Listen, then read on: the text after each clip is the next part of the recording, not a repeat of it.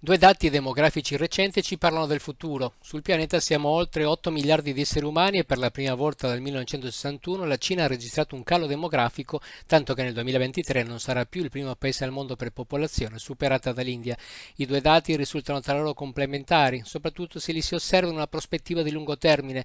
La frenata demografica cinese non può essere considerata una semplice conseguenza delle politiche restrittive sul diritto alla procreazione, ma è frutto anche dalla crescita economica che ha cambiato lo stile di vita di ampie fasce della popolazione e più in generale dal processo che ha visto la civiltà contadina tradizionale trasformarsi in una società operaia di massa. In questi ultimi decenni lo stesso è accaduto anche in altri paesi. A livello planetario, il sorpasso della popolazione urbana su quella rurale è avvenuta nei primi anni 2000. Ovunque si sia verificato questo fenomeno, la fertilità media per donna è calata. Proprio questo è stato uno dei principali freni della crescita demografica globale.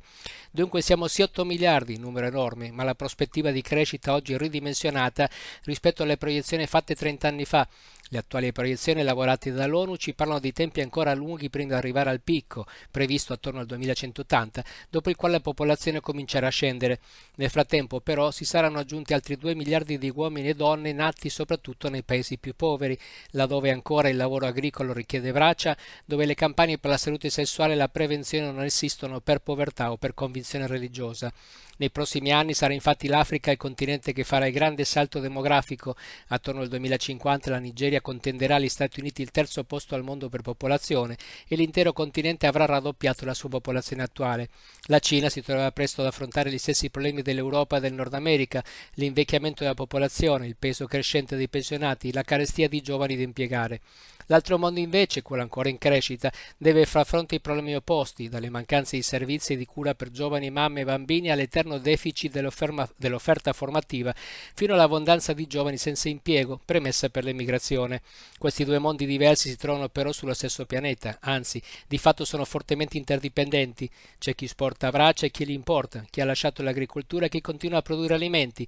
Non è per un'interdipendenza l'acqua di rose.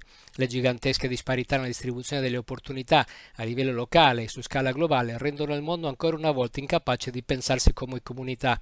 Ci vorrebbe invece uno sguardo d'insieme per gestire la transizione demografica in corso, così come per affrontare la sfida ambientale e per provare a risolvere i conflitti aperti, tutti temi di alta politica per i quali in verità ci sono molte ricette, alcune semplici, altre complesse, che troviamo scritti in tutti i rapporti delle Nazioni Unite, un organismo formato e finanziato dagli Stati, il cui lavoro però, a quanto risulta, non viene mai nemmeno preso in considerazione dai decisori.